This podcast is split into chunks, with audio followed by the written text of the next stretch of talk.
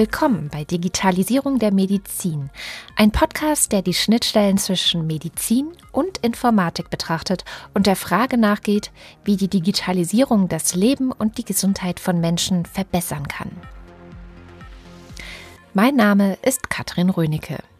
Und in dieser ersten Folge werfen wir zusammen mit Petra Knaub-Gregori und Antje Wulff einen Blick in die Faszination medizinische Informatik.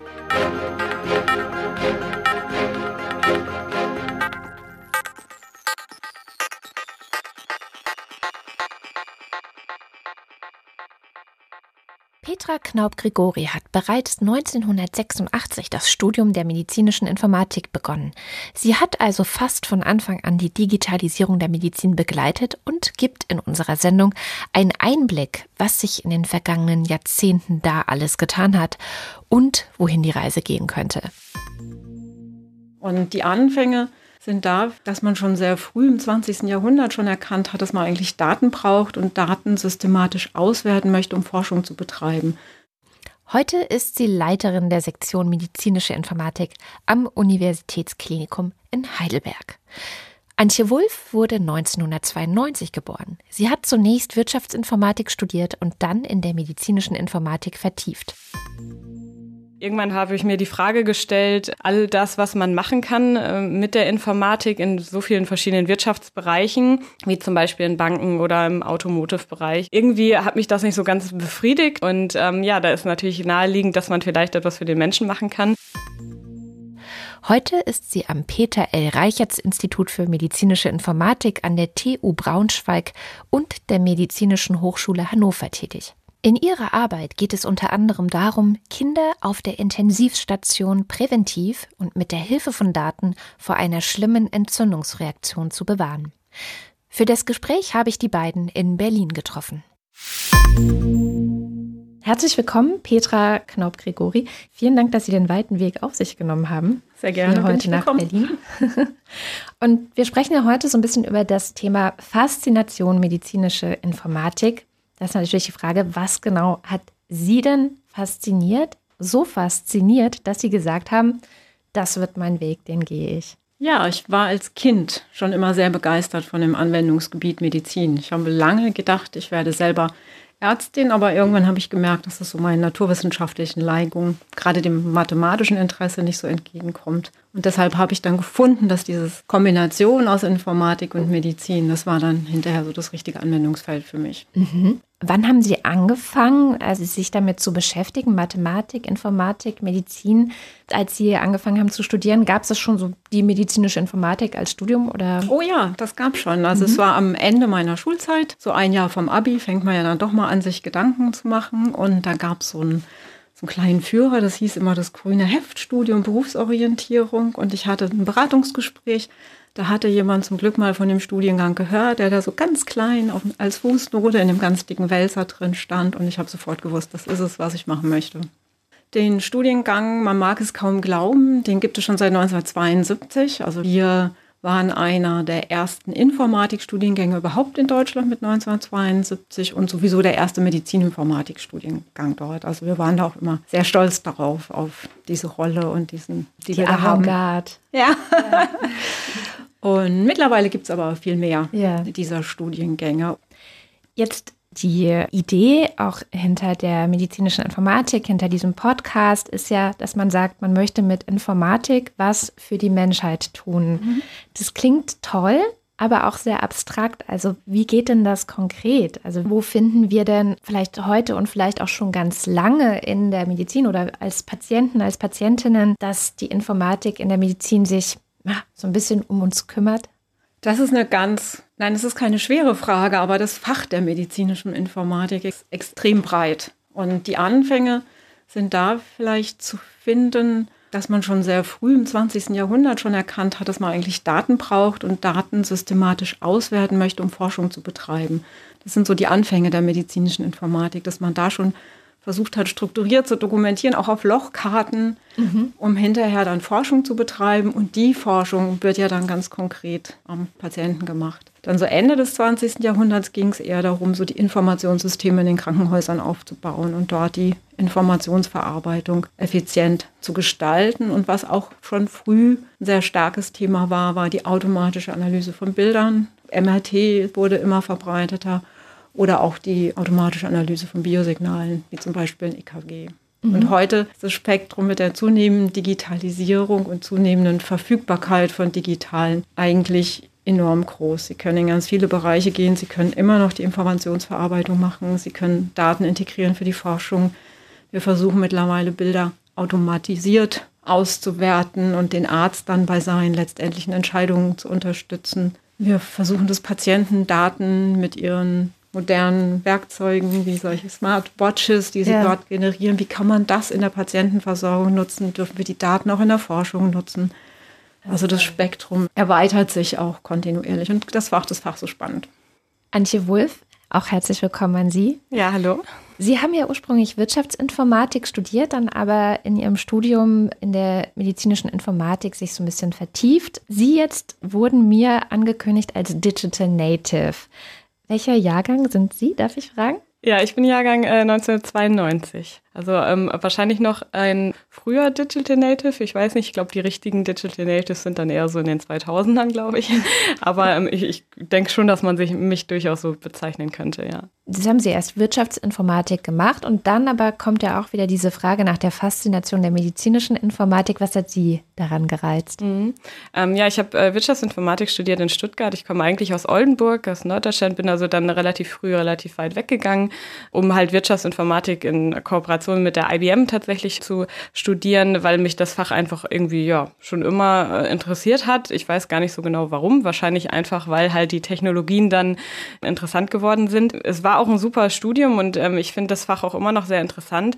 Irgendwann habe ich mir die Frage gestellt, all das, was man machen kann äh, mit der Informatik in so vielen verschiedenen Wirtschaftsbereichen, wie zum Beispiel in Banken oder im Automotive-Bereich oder ja im Handel, Auswertungen von irgendwelchen Produkten, Analyse von Kunden gefunden. Irgendwie hat mich das nicht so ganz befriedigt und ähm, ich habe mich gefragt, ja, was kann man da denn eigentlich dann noch mitmachen? Und ähm, ja, da ist natürlich naheliegend, dass man vielleicht etwas für den Menschen machen kann und für Patienten, für kranke Menschen, aber auch für gesunde Menschen, die hoffentlich dann nicht krank werden, wenn man vielleicht solche Werkzeuge hat. Und dann habe ich mich entschieden, okay, es gibt äh, so etwas wie medizinische Informatik und dann habe ich mich umgehört, ja, wo es das Angebot gibt, einen Master zu machen in medizinischer Informatik. Was sind so die ganz konkreten Fragen, an denen Sie jetzt gerade zum Beispiel arbeiten? Also bestimmte Krankheiten oder bestimmte Berufsfelder in der Medizin? Ja, also ich habe tatsächlich aktuell das ähm, mein größtes Forschungsprojekt, äh, wenn ich das so bezeichnen kann, äh, was mir sehr am Herzen liegt, ist ein Projekt ähm, mit der pädiatrischen Intensivstation der Medizinischen Hochschule Hannover,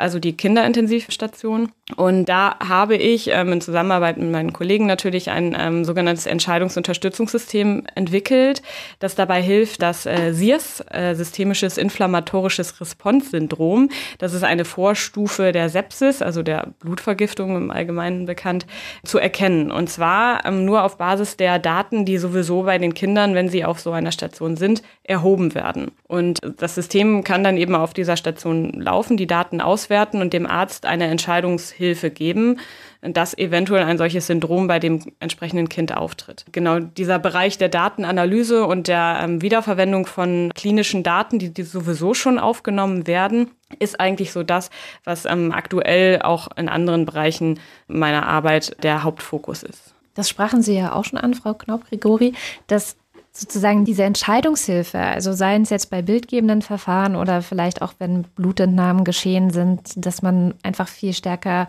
entscheiden kann, das ist ein Hinweis auf vielleicht diese oder jene Krankheit. Das ist ja wahrscheinlich eines der wichtigsten Bereiche in Ihrer Arbeit, oder?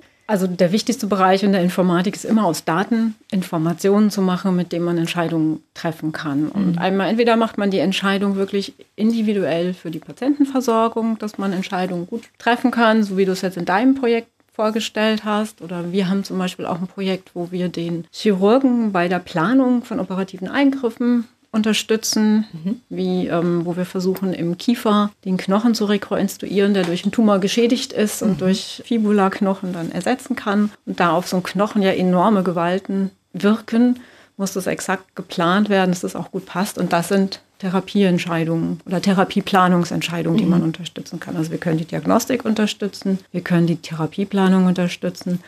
Aber wir hatten auch, haben auch sehr lange einen Schwerpunkt drin gehabt, Daten für die Forschung gut aufzubereiten, gut bereitzuhalten. Und diese Herausforderung ist auch in den letzten Jahren enorm gewachsen, weil wir immer mehr Quellen haben, die wir auch für die Forschung nutzen. Also durch die Identifizierung des menschlichen Genoms und die Nutzung dieser genomischen Daten mit gigantischen Datenmengen sind auch hier die Herausforderungen sehr gewachsen. Das heißt, eigentlich ist es wahrscheinlich jetzt schon eine neue Aufgabe in der medizinischen Informatik, einen Überblick zu behalten darüber, was es schon gibt. Also ich finde zurzeit sogar eine ganz große Herausforderung, einen Überblick über die Daten zu mhm. behalten und die Information so geeignet zu visualisieren, dass ich wirklich weiß, was ist denn jetzt die Information, die ich brauche, was ist die Information, die ich weglassen kann, die vielleicht gerade ein bisschen unwichtiger ist und auch zu verstehen, wo kommen denn die Daten her, die ich für meine Entscheidungen nutze ein ähm, großer Vorteil der Informatik und natürlich gerade in dem Bereich auch in der medizinischen Informatik ist natürlich auch, dass jetzt die Informationen auch online bereitstehen. Man hat sämtliche ähm, bibliografische Verzeichnisse, wo man eben auch nachschauen kann, was machen andere Forscher. Das ist natürlich damals noch sehr, sehr viel schwieriger gewesen, um überhaupt erstmal rauszufinden, was gibt es denn schon und ähm, was mache ich vielleicht, was kann man noch machen und was hat jemand noch nicht gemacht. Wie erfolgreich war das, was jemand schon gemacht hat. Und ein anderer Aspekt in Richtung der Daten ist natürlich auch noch, ähm, wir haben jetzt ganz, ganz viele Daten und ganz, ganz viele neue Datenquellen. Das bedeutet aber nicht immer, dass äh, wenn mehr Daten da sind, dass am Ende die Systeme auch besser sind, äh, weil es eben eine große Herausforderung ist, überhaupt eine richtige Datenqualität zu bekommen. Häufig ist es natürlich immer noch so, dass sehr, sehr viele Daten erfasst werden in Form von ähm, einfach ähm, Freitexten, die der Arzt zum Beispiel schreibt, Anamneseberichte oder Entlassbriefe. Ähm, das sind natürlich sehr viele Daten dann, also im Vergleich zu genomischen Daten noch nicht sehr viele, aber viele Daten. Ähm, die man aber nicht so ad hoc dann benutzen kann, um einen Algorithmus zum Beispiel zu ähm, befüttern. Man könnte das, äh, man das Ergebnis, was da rauskommt, ist aber wahrscheinlich sehr stark davon abhängig, wie gut der Arzt diesen Text denn jetzt geschrieben hat und aus welchem Fachbereich der Arzt zum Beispiel kommt, wie er seine Wörter benutzt. Ja, und da gibt es noch ganz, ganz viele andere Beispiele dafür, dass Datenqualität bei dieser großen Datenmenge eben eine ganz große Rolle spielt für uns. Mhm. Jetzt sind wir irgendwie schon so von diesem großen Forscherfeld, also dass es eine internationale Vernetzung gibt, haben wir gehört. Ist, ist da der Austausch sehr rege? Also teilen alle ihre Daten gerne, weil sie sagen, das ist ja die Forschung und wir wollen die Menschheit voranbringen? Oder wie ist das Feld aufgestellt? Oh, das ist ein ganz sensibler Punkt, der sich, glaube auch sehr im Moment gerade von vielen neu überdacht werden muss. Ich meine, natürlich ist Forschung auch Wettbewerb untereinander. Und es ist ganz wichtig, dass man seine eigenen Daten auswerten kann, dass man seine Forschungsergebnisse präsentieren kann. Aber es gibt auch Initiativen, zum Beispiel sehr lang, wenn Krankheiten sehr selten sind, dann liegen an einem Standort ja nur recht wenige Daten über diese Erkrankung vor. Und da hat man auch schon erkannt, dass es sinnvoll ist, zusammenzuarbeiten, die Daten zusammenzubringen und dann werden ja auch von den Fördergebern Projekte gestützt, dass solche großen Verbünde entstehen, die Daten teilen. Jetzt waren wir gerade schon bei den seltenen Krankheiten. Das fand ich einen sehr interessanten oder spannenden Fall. Das heißt, es gibt ja oft diese Geschichten, die es dann auch mal ins Fernsehen schaffen, von diesen Odysseen-Menschen, die von Arzt zu Arzt gehen. Keiner findet, was eigentlich los ist. Das sind ja ganz oft irgendwelche seltenen Krankheiten, die nicht das Standardrepertoire von Ärztinnen und Ärzten sind. Könnte man sich dann ein System vorstellen, das ein Erkennungssystem hat, also keine Ahnung, an der Blutprobe schon etwas findet, was andere nicht sehen oder beim EKG oder was weiß ich, also dass da sozusagen mit bestimmten Daten ein Alarmsystem anspringt. Ist das die Idee auch dahinter? Ähm, ja, sicherlich. Also das sind diese ähm, klassischen Unterstützungssysteme, die man natürlich jetzt schon ganz, ganz lange erforscht. Schon seit den 70er, 80er Jahren gibt es schon sowas wie Expertensysteme. In Richtung seltene Erkrankungen ist das natürlich sehr schwierig, weil erstmal eine große Menge an Daten Daten von diesen seltenen Erkrankungen vorhanden sein muss. Das heißt, man muss erstmal herausfinden, an welcher Institution gab es jetzt mal Patienten, die eine solche seltene Erkrankung hatten und davon die Daten bekommen und diese Daten zusammenbringen und auswerten. Generell ist es aber natürlich genau das Ziel, vielleicht in einer solchen Datenmenge Informationen und Wissen zu extrahieren und zu finden, der Arzt jetzt an der Stelle vielleicht noch nicht kannte. Was ganz oft noch der Fall ist und auch gerade in den Anfängen der Fall war, ist nämlich, dass aus diesen Daten Wissen extrahiert wurde, wo der Arzt sagt, ja, das weiß ich ja schon. Das ist natürlich dann an der Stelle für die Ärzte meistens kein großer Mehrwert, aber wir als Informatiker sagen dann auch immer, ja, wir sind aber keine Experten, wir konnten das jetzt herausfinden, nur weil wir in die Daten geschaut haben. Mhm. Und ja, natürlich ist das Ziel, solche Alarmsysteme dann ähm, ja zu etablieren. Wobei man natürlich hier an der Stelle auch nochmal sagen muss, wir möchten natürlich die Ärzte unterstützen und die letzte Gewalt über die Entscheidung sollen dann eigentlich auch die Experten behalten. Mhm. Also gerade bei den, bei den seltenen Erkrankungen liegt natürlich ein gewisses Potenzial der Informatik. Ein Arzt behandelt aufgrund seines Erfahrungswertes den Patienten und gerade sein Vorteil ist es, wenn er mehrere Patienten schon gesehen hat, dann kann er ja auch viel mehr solche psychosozialen Faktoren einschätzen oder auch Werte, die ein Individuum hat. Das kann er ja viel besser in seine Entscheidung einfließen lassen, als es ein Computer kann. Bei so seltenen Erkrankungen liegen diese Erfahrungswerte ja nicht vor.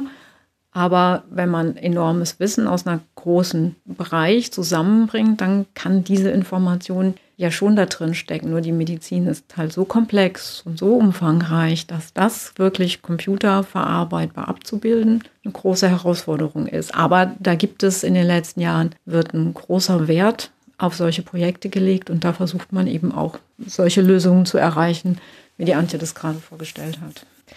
Jetzt, wie ist denn sonst die Beziehung zwischen, es gibt ja sehr viel Forschung auf der einen Seite, das ist äh, wichtig, da passiert Grundlagenforschung, da passiert Daten sammeln und so was im Hintergrund Analysemethoden, die entwickelt werden. Und an der Front, sage ich jetzt mal ein bisschen salopp, stehen ja Ärztinnen und Ärzte. Also sie haben die Patienten vor sich, sie sind die EntscheidungsträgerInnen, die dann Entscheidungen treffen müssen, Diagnosen stellen müssen, Therapien herausfinden müssen. Wie ist da die Kooperation zwischen den beiden Feldern, also der Forschung auf der einen Seite und der Versorgung auf der anderen Seite? Also man muss sagen, Medizininformatik hat ja nicht nur den Forschungsaspekt. Wir, wir beiden kommen jetzt aus dem Gebiet der Forschung, aber in den Krankenhäusern gibt es ja große IT-Abteilungen, die zusehen müssen, dass die Prozesse laufen. Und gerade wenn wir jetzt heutzutage von Digitalisierung sprechen und dann immer wieder betont haben, dass wir sowas wie eine einheitliche bundesweit elektronische Patientenakte noch gar nicht haben. Wenn man dann die Möglichkeiten, die wir heute technisch haben, im Vergleich dazu stellt, dann ist es manchmal schon noch große Unterschiede, die da klaffen. Also das muss man schon klar sagen, dass das, was da ist, wenn man die Prozesse gut machen will und zu den Ärzten und auch zu den Patienten nach Hause bringt, dann ist das halt ein großer Managementaufwand, der dahinter steckt. Und wenn wir da gute Lösungen machen wollen, klafft da manchmal die Wünsche und die Realität etwas auseinander. Es klingt so ein bisschen, als müssten Sie auch Lobbyistinnen sein für Ihr, für Ihr Fach eigentlich. Ja, äh, sicherlich sind wir Vermittler ja. zwischen den Bereichen der Forschung und der Versorgung oder da, wo es letztendlich eigentlich auch landen soll, das, was wir erforschen und was wir entwickeln. Und ganz wichtig dabei ist äh, aus meiner Sicht immer, dass äh, selbst in der Forschung und Grundlagenforschung immer der Bezug dazu gesehen wird, dass wir letztendlich wirklich was machen wollen, was auch genutzt werden soll und was nutzbar ist. Und das ist an vielen Stellen ja auch so, dass wir das dann auch zeigen müssen, wenn wir so etwas einsetzen wollen, wenn wir ein System entwickeln oder Methoden entwickeln und tatsächlich eine Art Medizinprodukt daraus entwickeln möchten, müssen wir über sehr, sehr viele Wege und Hürden springen, um zu zeigen, dass es tatsächlich anwendbar ist und auch Mehrwert bringt. Und ähm, bei dem erwähnten Projekt, was ich mache mit der Intensivstation ähm, zum Beispiel, müssen wir jetzt gerade auch eine klinische Studie mit dem Entscheidungsunterstützungssystem durchführen, um zu zeigen, dass es eben tatsächlich auch einen Mehrwert in der Praxis dann bringen kann. Und an der Stelle sind wir Medizininformatiker auch darauf angewiesen oder wir, wir müssen auf jeden Fall uns ja immer im Hinterkopf behalten, dass letztendlich wir alles machen, damit am Ende in der Praxis irgendwas besser gemacht wird. Mhm. Das ist das Ziel. Jetzt die Gesundheitskarte oder diese Patientenakte wurde gerade angesprochen.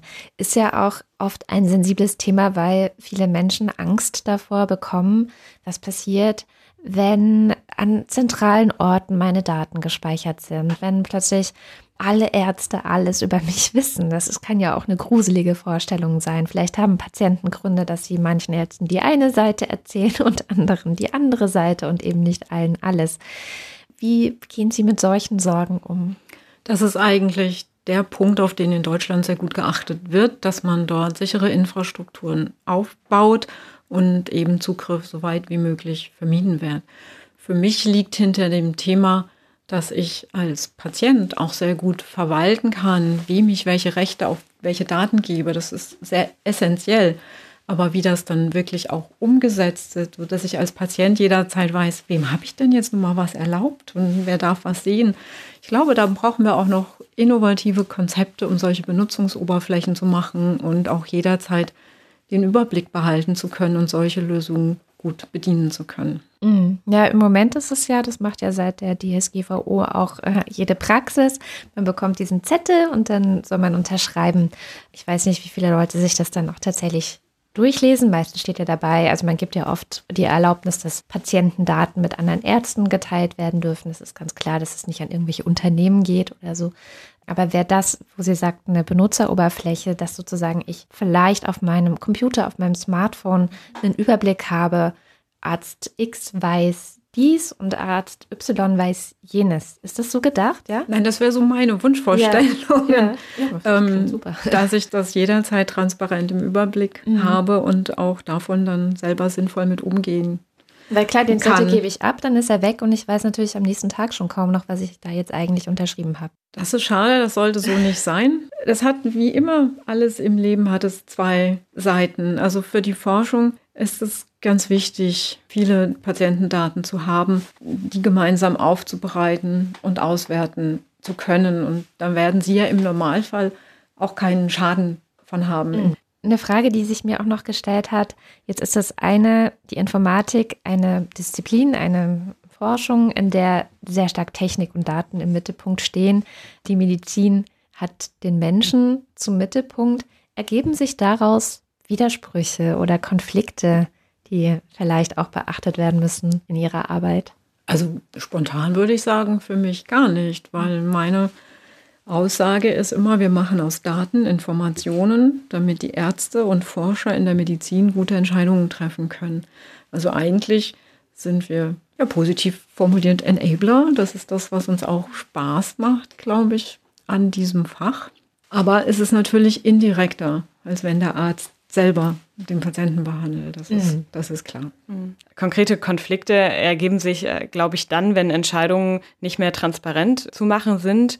Gerade wenn jetzt zum Beispiel solche Systeme datengetriebene Algorithmen benutzen und am Ende nicht in der Lage sind, dem Arzt oder dem Patienten zu erklären, warum er denn jetzt folgende Therapie vorgeschlagen hat. Das könnte dann natürlich ein großes Konfliktpotenzial sein, weil ähm, der, sowohl der Arzt als auch der Patient natürlich wissen möchte, worauf denn das jetzt eigentlich basiert. Ähm, in der traditionellen Medizin gibt es natürlich diese großen evidenzbasierten Studien, die dann eben sagen, ja, wir haben das über einen langen Zeitraum an vielen verschiedenen Patienten getestet und da ist eben die folgende Regel, ja, hat sich da herauskristallisiert und anhand derer entscheiden wir natürlich jetzt auch für Sie. Wenn ein Algorithmus nicht in der Lage ist, sowas zu erklären, herrscht da natürlich durchaus auch eine Unsicherheit eine Unsicherheit, beziehungsweise wahrscheinlich dann auch eine Frustration, kann ich mir vorstellen. Ah, jetzt hat der Computer gesagt, ich soll das machen, aber das sehe ich gar nicht ein. Gibt es da auch schon Ideen, solche, solche Dinge aufzufangen oder vielleicht auch Ideen, eine Feedback-Struktur, die das Ganze vielleicht auffangen könnte? Genau, das ist genau das, was eigentlich, wo sich relativ viele ähm, einig sind, die sehr nah an der Klinik oder an den Ärzten oder an Patienten arbeiten, dass so etwas unbedingt notwendig ist. Und ähm, da gibt es so hybride Ansätze, dass man eben sagt, an den Stellen, wo nicht in erster Linie es wichtig ist, tatsächlich zu erklären, versuchen wir über datengetriebene Algorithmen etwas zu verbessern. Wenn es zum Beispiel jetzt um ähm, Normwertbereiche von Vitalparametern geht. Also zum Beispiel haben äh, Kinder andere Normwertbereiche für Vitalparameter als Erwachsene. Also zum Beispiel Herzschlag oder Richtig, sowas. genau. schneller, ne? Genau. genau. Und ein fester Algorithmus oder eine feste Regel, der im Kopf, im Kopf des Arztes oder auch ähm, was evidenzbasiert rausgekommen ist, kann natürlich sein, das ist jetzt eine bestimmte Grenze bei irgendeiner Zahl. Da an der Stelle kann man mit Informatikmethoden eben versuchen, diese Grenze so ein bisschen weicher zu gestalten. An der Stelle ist das jetzt nicht so, ähm, ja, hat nicht so ein ganz großes Konfliktpotenzial. Man mhm. kann aber sehr, sehr viel mehr damit erreichen. Wenn es aber tatsächlich am Ende darum geht, dann zu sagen, die Diagnose sagt das System, da würde man dann entsprechend äh, tatsächlich auch ein Erklärungsmuster hinterlegen und sagen, wir haben jetzt den Herzfrequenzwert gefunden, wir haben den Laborparameterwert gefunden und äh, man kann sich durchaus vorstellen, dass man da so eine Art Hierarchie mit Entscheidungsbäumen ähm, vorschlägt und dem Arzt auch vorlegt und der das eben anhand dessen dann auch entscheiden kann. Was es natürlich auch gibt, ist, ähm, oder was man machen kann, ist, dass der Arzt tatsächlich auch dem System sagt, an der Stelle sehe ich das nicht so. Und ja. warum sehe ich das nicht so? Aha. Und dass der Algorithmus das eben dann auch mit aufnimmt und dass der Algorithmus selber lernt durch das Feedback vom Arzt. Und so entsteht eben ein hybrides System, was eigentlich so ein bisschen so mein Wunsch für die Zukunft in dem Bereich wäre. Mhm. Genau, das wollte ich gerade sagen. Das ist aber schon auch noch so ein bisschen Zukunft, die wir gestalten Fall. wollen und die wir auch gut gestalten wollen. Ich denke, im Moment ist es schon noch sehr stark davon geprägt, dass wir sagen, die Entscheidung, die letztendliche trifft der Arzt.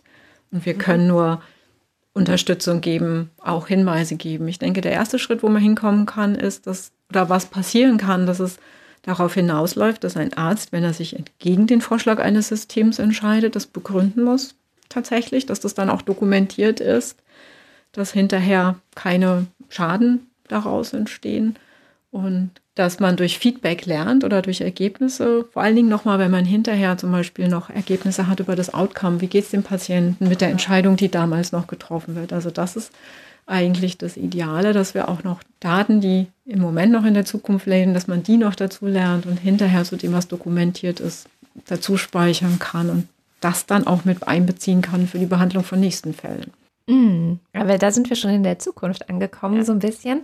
Lassen Sie Ihre ähm, Fantasie, Ihren Träumen, Ihren Wünschen gerne freien Lauf. Also in fünf, in zehn Jahren, sagen wir in zehn. Wir als Patienten, also ich spreche jetzt von mir als Patientin, weil das ist die Rolle, die ich kenne.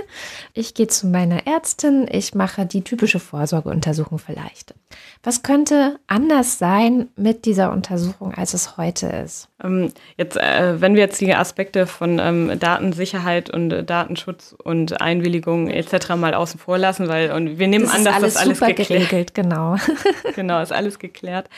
Wäre das natürlich schön, wenn dann der Arzt, äh, wo man sich gerade befindet, einen Zugriff hat auf das, was ähm, schon vorlag bei Ihnen als Patienten, was Sie für Medikamente bekommen haben, was Sie für Erkrankungen gehabt haben, wann Sie ähm, vielleicht auch in anderen Krankenhäusern waren, vielleicht auch in ausländischen Krankenhäusern, Auslandsaufenthalte, sämtliche Allergien. Wäre natürlich schön, wenn das auch schon aufgezeichnet wird.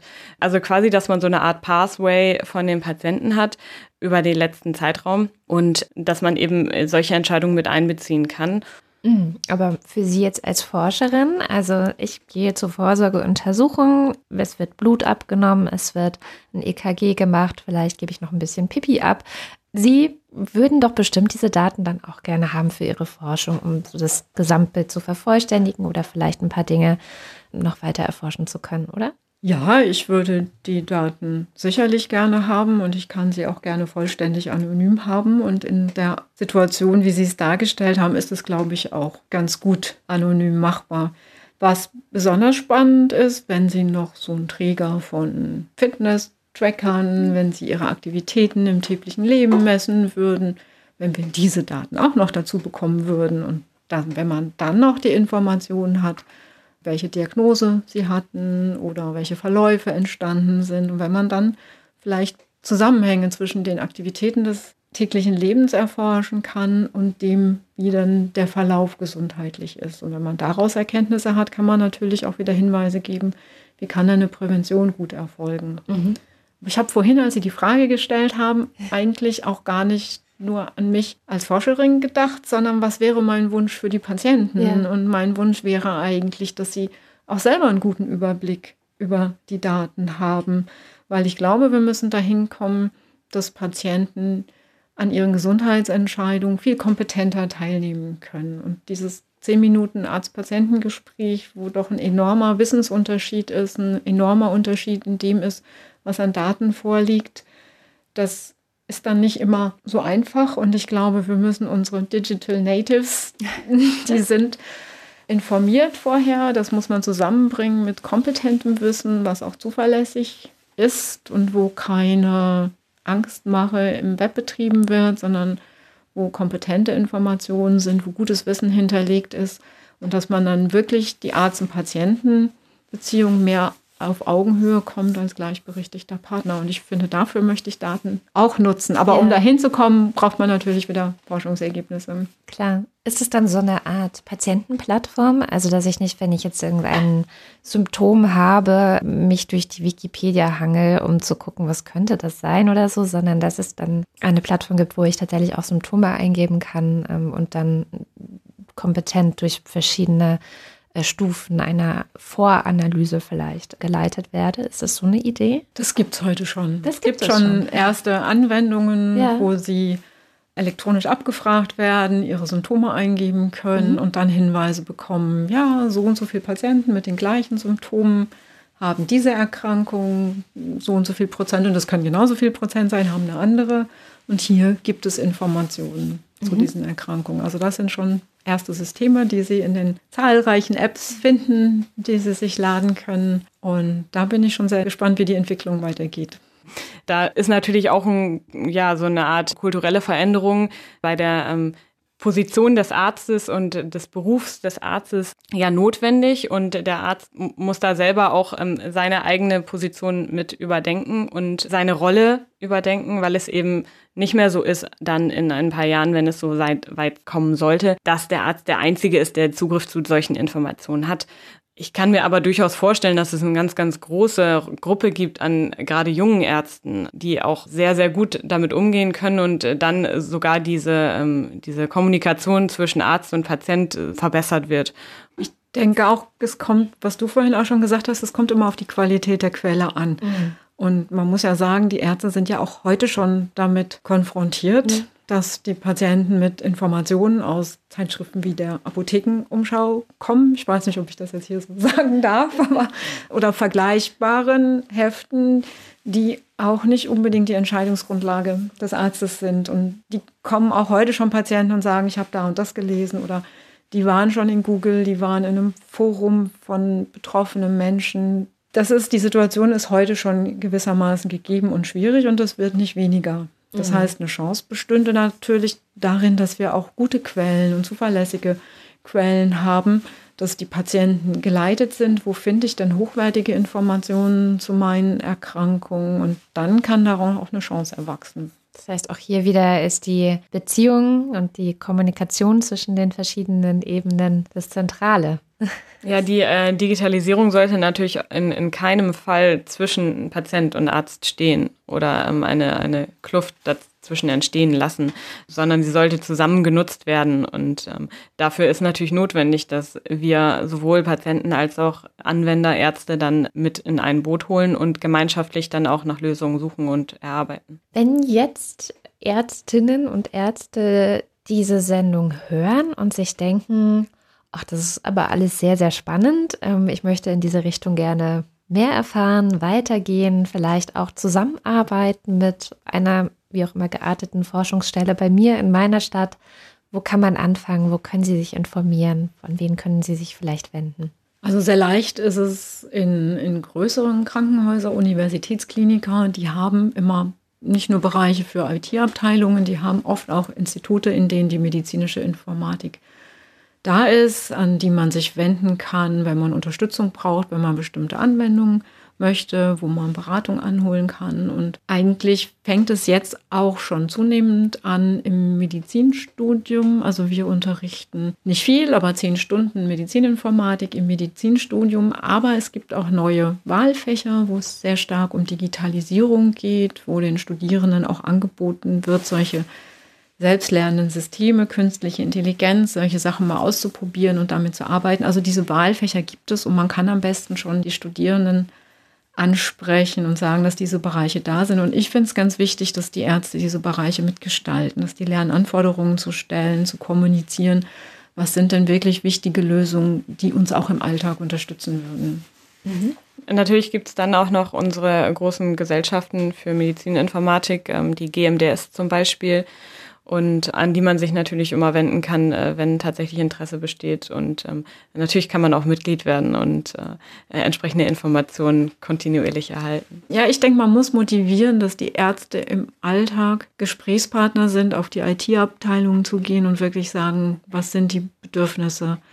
Ein Punkt ist, dass es sicherlich manchmal ein Spagat ist, von dem, was Ärzte denken, das muss doch jetzt ganz einfach sein. Und wo die zentrale IT-Abteilung sagt, da sind dermaßen Aufwände dahinter in den Systemen, die für den Arzt nicht so gut erkennbar sind. Das ist ja auch wichtig, diese Komplexität, mit der wir manchmal umgehen müssen.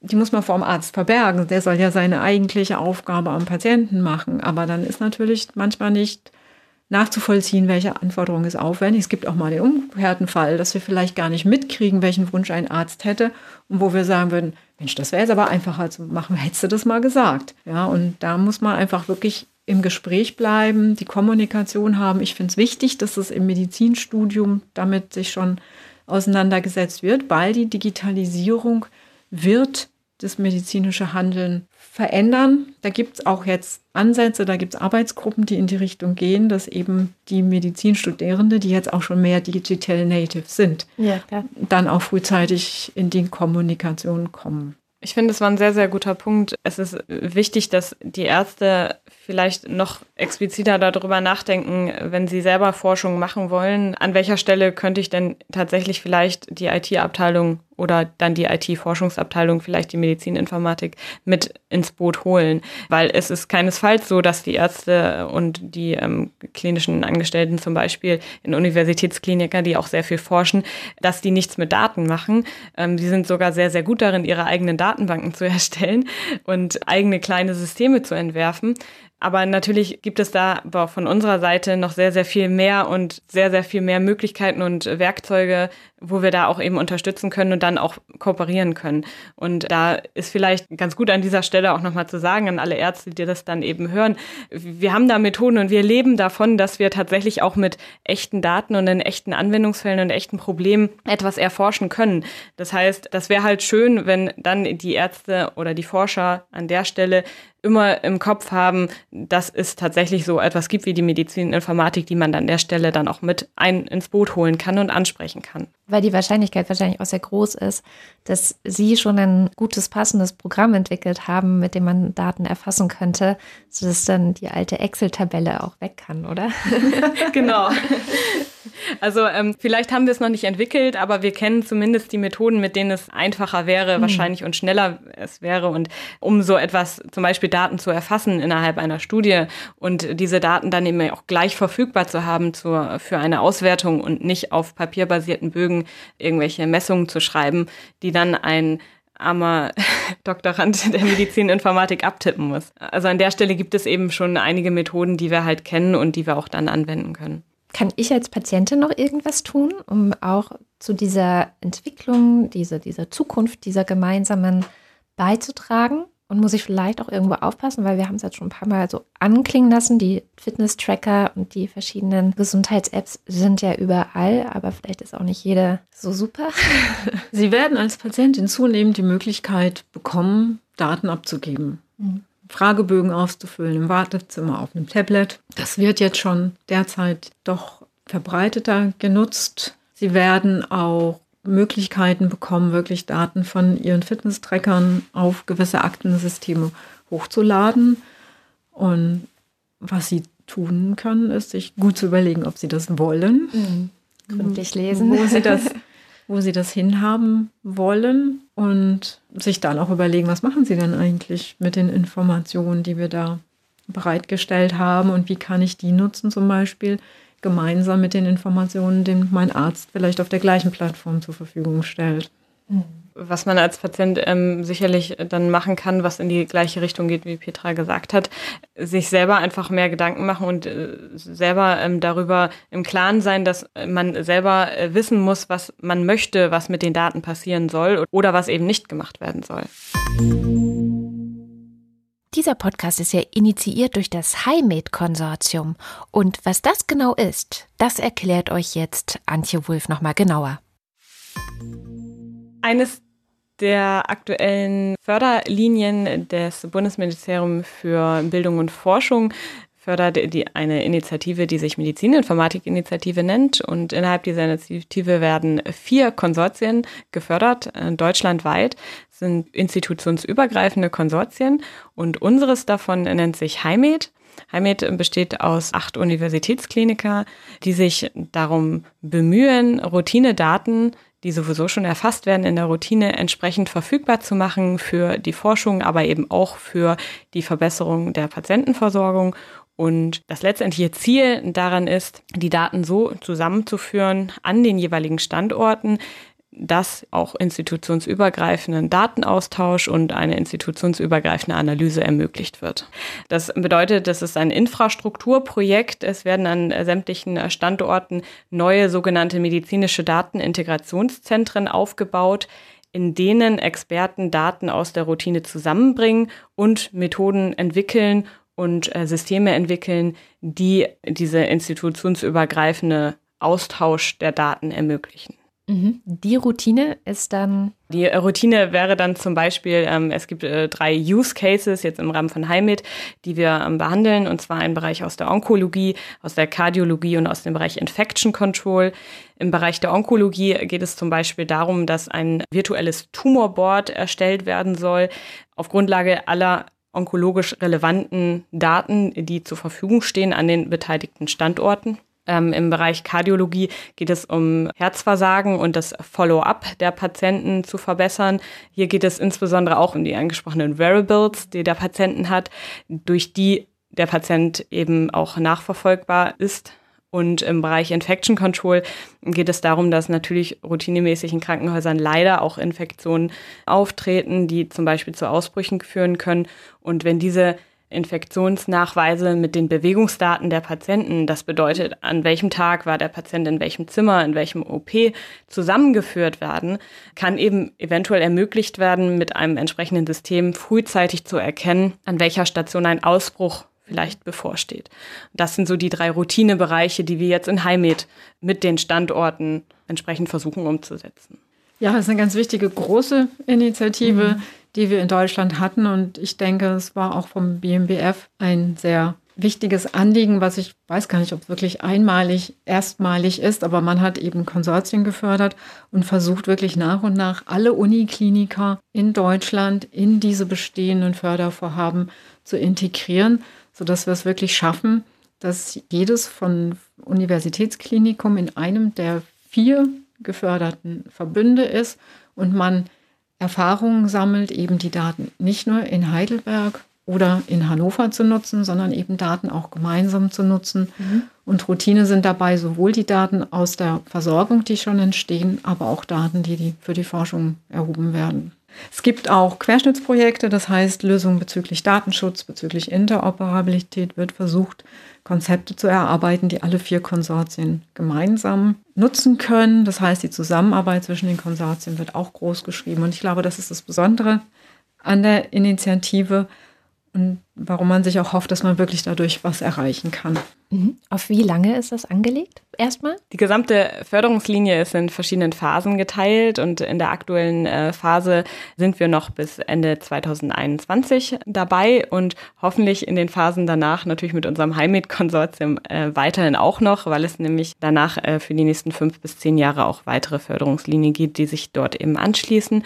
Und ähm, ja. Was auch das Besondere ist, im Rahmen der Initiative geht es darum, auch die Ausbildung und das Fach an sich zu stärken. Das heißt, wir bauen dort innerhalb unseres Konsortiums, wollen wir eine E-Learning-Plattform aufbauen mit Lerninhalten und Modulen, in denen alle Menschen, die jetzt zunehmend Daten in der Medizin verarbeiten müssen und Informationen bereitstellen müssen, das reicht nicht mehr, die Medizininformatiker, die wir in den Studiengängen ausbilden. Mhm. Auch Ärzte haben vielleicht da einen Weiterbildungsbedarf und die sollen unsere Online-Module nutzen können, um sich da weiter zu qualifizieren. Wunderbar. Danke, liebe Petra Knaub-Gregori und danke, liebe Antje Wolf, für dieses Gespräch. Wir sagen auch ganz herzlichen Dank. Ja, herzlichen Dank. Hat sehr viel Spaß gemacht.